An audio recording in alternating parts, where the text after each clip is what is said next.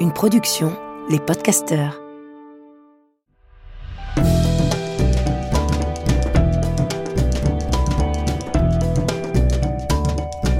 Histoire de mode. Histoire de mode. Histoire de mode. Histoire de mode. Histoire de de. Histoire de mode. De mode. La beauté de l'invisible. La semaine dernière, après avoir enregistré mon épisode sur Annie Goutal, et notamment Grand Amour, le parfum d'Antoine, je suis rentré à pied. L'air avait déjà fraîchi mais je voulais profiter des derniers rayons de soleil avant que l'automne ne s'abatte définitivement. J'ai traversé Paris sans penser à rien. J'ai observé les gens sortir du bureau, fumer une cigarette, s'attabler après le travail à une terrasse de café, téléphoner, marcher d'un pas pressé, déterminé. J'ai observé les bus passer, qui bien qu'ils ne soient plus verts, me rappelle toujours ces bus à plateforme que l'on pouvait attraper au vol lorsqu'ils s'arrêtaient au feu. Les quelques personnes qui y étaient vous aidaient, vous tendaient la main le plus souvent. J'ai observé les enfants rentrant de l'école, avec leurs nounous, les jeunes faisant les fous sur leur trottinette. Une fine brise s'est levée. J'ai boutonné mon gilet et mis mon écharpe. Le ciel devenait or. J'ai traversé le 17e, puis le 8e, et j'ai pensé à tout ce temps en suspens, à l'écart, ce temps qu'on disait inutile, qu'on voulait optimiser et qui faisait partie intégrante de nos vies, qui occupait une plus grande place qu'on ne l'imaginait. J'ai toujours aimé ce temps, inutile, à flâner, à rêver, à réfléchir, à observer la beauté de l'invisible. Aussi parce que je sais que les plus belles surprises viennent de l'imprévu. J'ai traversé la Seine, et c'est là que je suis tombé sur ce jeune homme devant moi, qui tenait la main d'un petit garçon et son cartable sur l'épaule. Ils étaient en grande conversation, c'était mignon je me suis retrouvé à côté d'eux au feu. Le jeune homme a relevé la tête, m'a souri. J'ai souri en retour et j'ai réalisé qu'il portait un sweatshirt sur lequel était inscrit en rouge et en énorme Grand amour. Le petit garçon a cessé un instant de parler, nous a observés, puis a tiré la main du jeune homme et a repris le cours de son histoire, où il était question d'un certain Paul, qui coupait les cheveux des filles en classe. Le feu est passé au vert. J'ai traversé et nos chemins se sont séparés. L'imprévu est aussi fait de signes, de clins d'œil. Je me suis alors rappelé que moi aussi, j'avais fait des babysitting et été allé chercher les enfants à la sortie de l'école. J'avais complètement oublié. C'était au sortir des grandes grèves ce fameux hiver où je m'étais installé chez Antoine. J'avais arrêté l'école. S'en était suivi une période assez triste de désœuvrement. L'hiver avait été glacial cette année-là et semblait interminable. Antoine allait sagement au lycée tous les matins pour préparer son bac. Et moi je me retrouvais dans ce silence étrange, celui de la vie qui s'élance sans vous. J'ai alors pris l'habitude de descendre au café en bas, de prendre un allongé et une tartine. Je lisais le journal, j'observais les gens aller et venir, et je songeais au fait que j'aimerais écrire. C'était étrange. Je n'avais pas la moindre idée d'où ça venait. Je lisais peu et avais eu des notes épouvantables au bac de français. J'attendais alors que quelque chose se passe, qu'une idée me vienne. Mais rien ne venait. J'étais face au vide. Et je n'avais pas assez confiance en moi pour m'imaginer capable d'écrire. Le vide était très anxiogène, et je me sentais vraiment misérable, La grève nous avait coupé du monde, ça avait été un répit délicieux. Mais le tumulte de la vie reprenait. Les bus passaient devant moi, noirs de monde, et pas une main tendue pour que je puisse grimper sur la plateforme. C'est là que j'ai reçu un coup de fil d'une femme charmante, qui était dans l'embarras. Sa nounou était partie du jour au lendemain. Elle cherchait quelqu'un pour aller chercher les enfants à la sortie de l'école, les faire goûter, surveiller les devoirs et parfois les garder le soir. C'était à Neuilly, mais pas dans le quartier où j'avais grandi.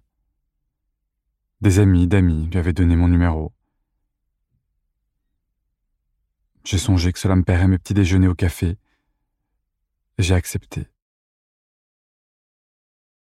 J'ai appréhendé un peu, mais les choses se sont très vite mises en place. Les enfants étaient rigolos, on s'amusait. Puis je rentrais à pied. Chez Antoine, le plus souvent. Je refaisais ce trajet étrange et interminable. Je tuais le temps. Un temps dont je ne savais pas quoi faire.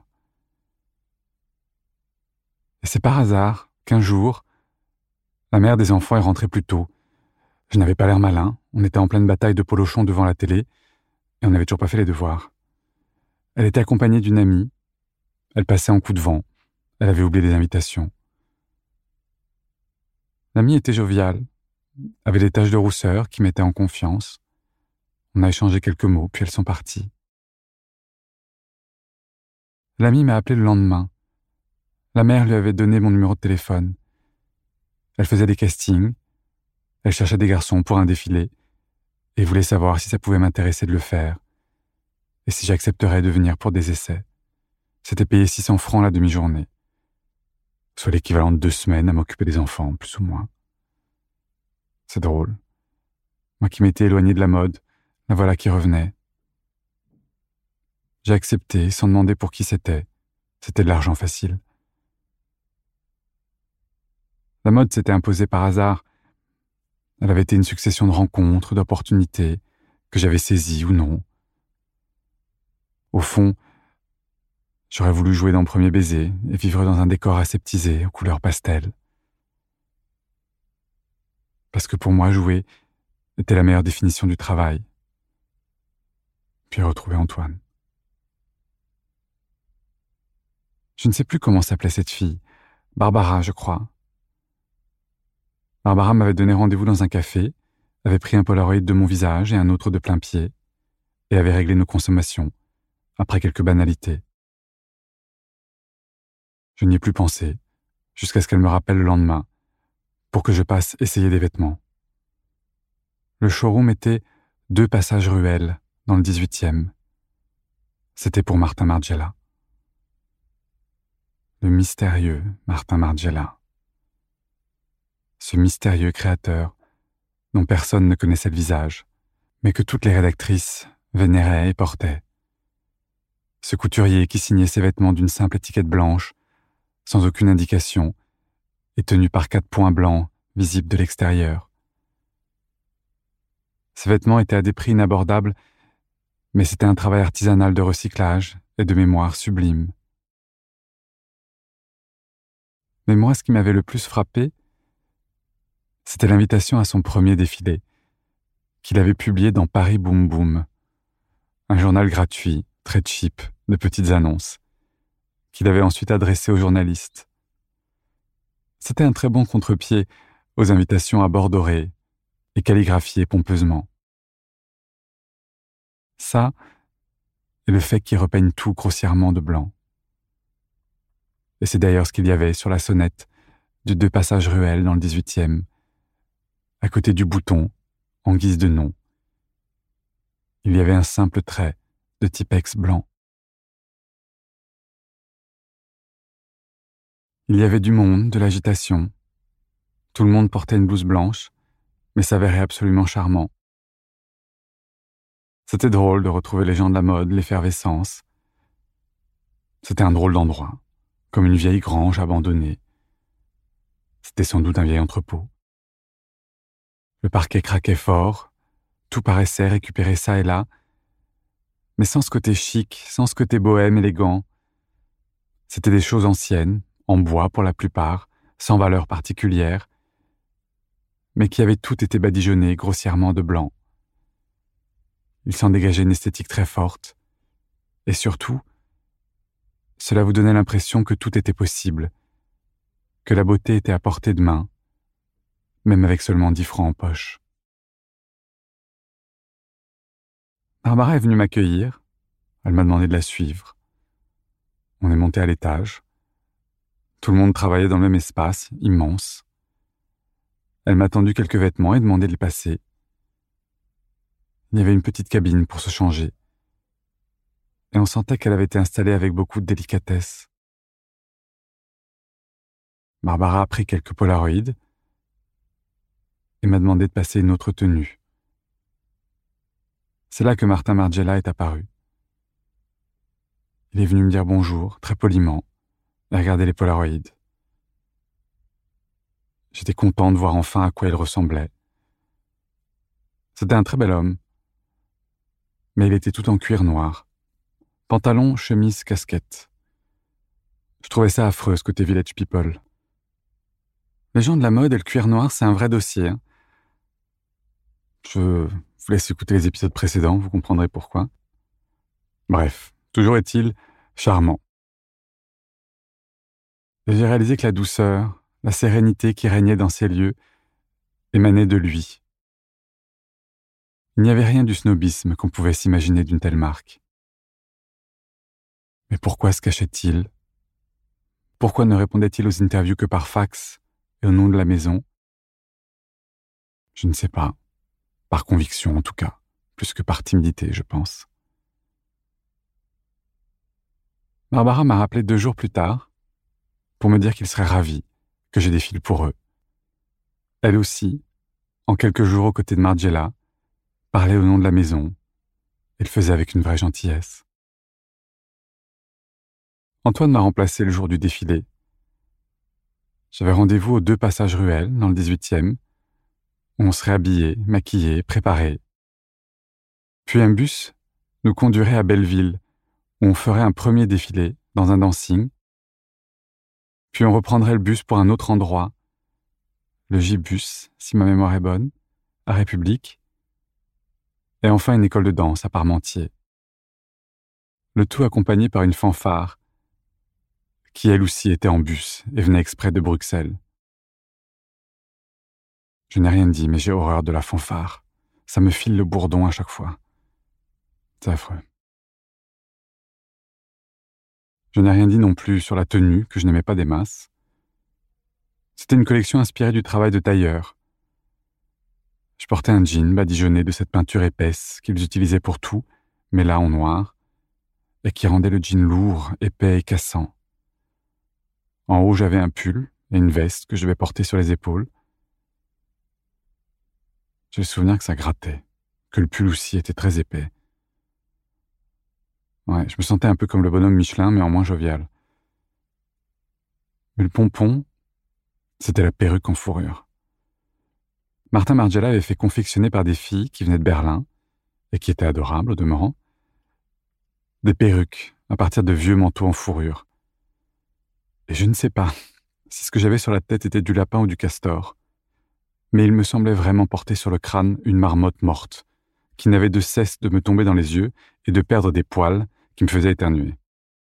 Sans parler du fait qu'il faisait une chaleur infernale sous cette boule de poils morte. Mais bon, en même temps, il faisait affreusement froid, ce jour-là. Il m'avait semblé en plus être pourchassé durant tout le défilé par une odeur de merguez brûlée. Mais en vrai, c'était super. Les autres mannequins étaient adorables. On s'est bien amusé. On a fumé des cigarettes en cachette. On s'est aidé avec les vêtements qui se cassaient la figure parfois, et à remettre nos perruques surtout.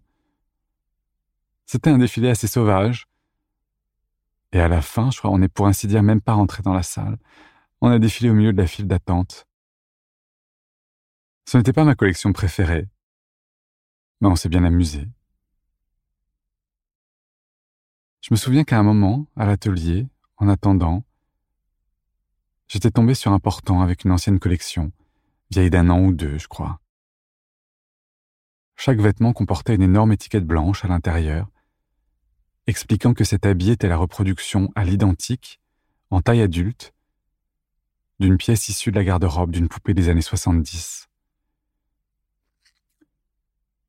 Et toute la beauté, la poésie, venait du fait qu'ils avaient conservé les disproportions. Si vous regardez bien, les boutons d'un vêtement de Barbie sont immenses comparés à ceux d'un vêtement adulte. C'était très beau.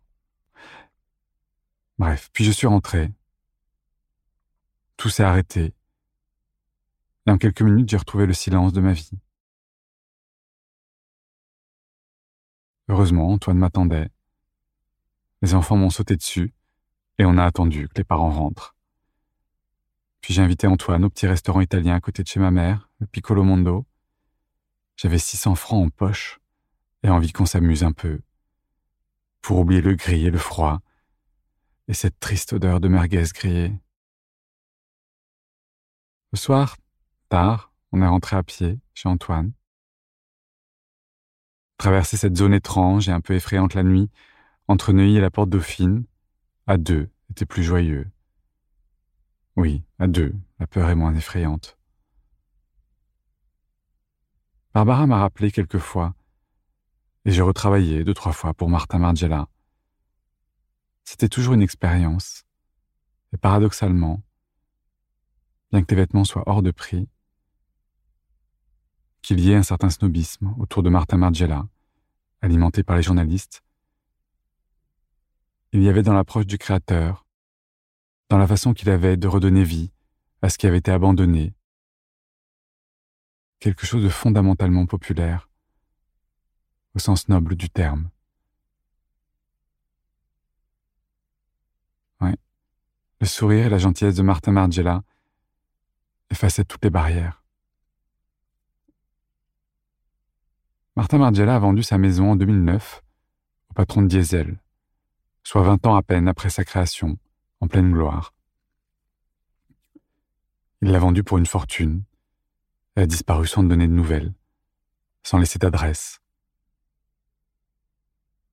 Paris Boom Boom n'existe plus, mais sinon j'aurais regardé les petites annonces dans la catégorie divers, où parfois des personnes laissaient des messages comme on lance une bouteille à la mer.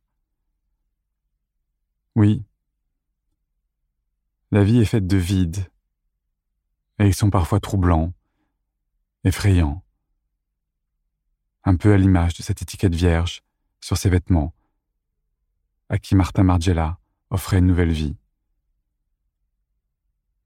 Mais les plus belles histoires s'écrivent sur des pages blanches et naissent bien souvent du vide. C'est toute la beauté l'invisible.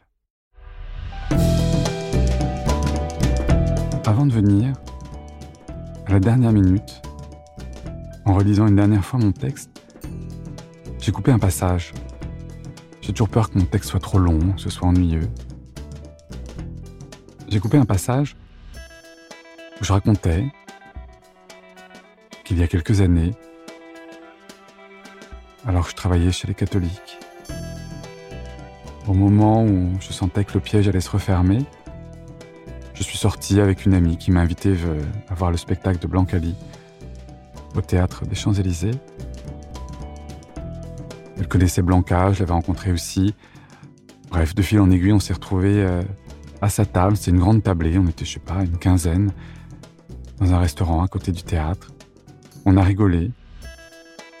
Il y avait un couple, enfin deux hommes, un peu plus loin. Un homme blond, assez élégant, très beau, qui était avec quelqu'un de plus âgé. J'ai demandé à mon ami qui était à ma gauche qui c'était.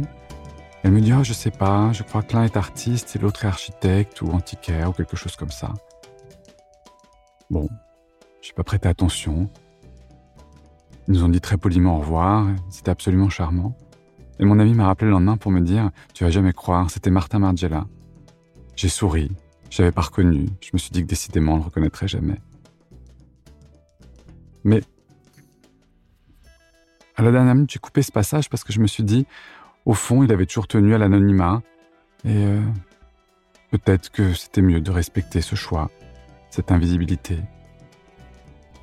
Et étrangement, en prenant le métro pour venir ici, en galopant parce que j'étais à la bourre, que c'était d'un rendez-vous à un autre, enfin bon bref, j'ai cru apercevoir à un moment donné une affiche blanche, vous savez, comme des affiches un peu abandonnées, avec un pot de peinture dessus, et j'avais cru lire Martin Margiela. Donc j'ai regardé sur mon téléphone portable, en disant merde, j'espère que je passe pas à côté d'une info capitale, quand même, j'aurais l'air malin. Et effectivement, il y avait une expo l'été dernier, euh, au truc d'art des Galeries Lafayette, dans le Marais. Mais bon, je suis pas prêté. Euh. Je me dis ça changeait rien, c'était passé. J'ai fait mon changement, je reprends donc un autre couloir de métro et je retombe sur cette affiche. Et je regarde la date, effectivement, pas du tout. C'est là, ça commence la semaine prochaine ou dans dix jours et c'est cet hiver. Donc du coup, je regarde sur le téléphone. effectivement, c'est bien une exposition d'art organisée par Martin Margiela. Et si j'ai bien compris, je crois que c'est Martin Margiela lui-même, et pas la maison. Mais là aussi, il y a comme un doute, un trouble, une certaine invisibilité. Ça m'a fait sourire. J'espère que cet épisode vous a plu. Je vous embrasse, je vous dis à très vite. Merci.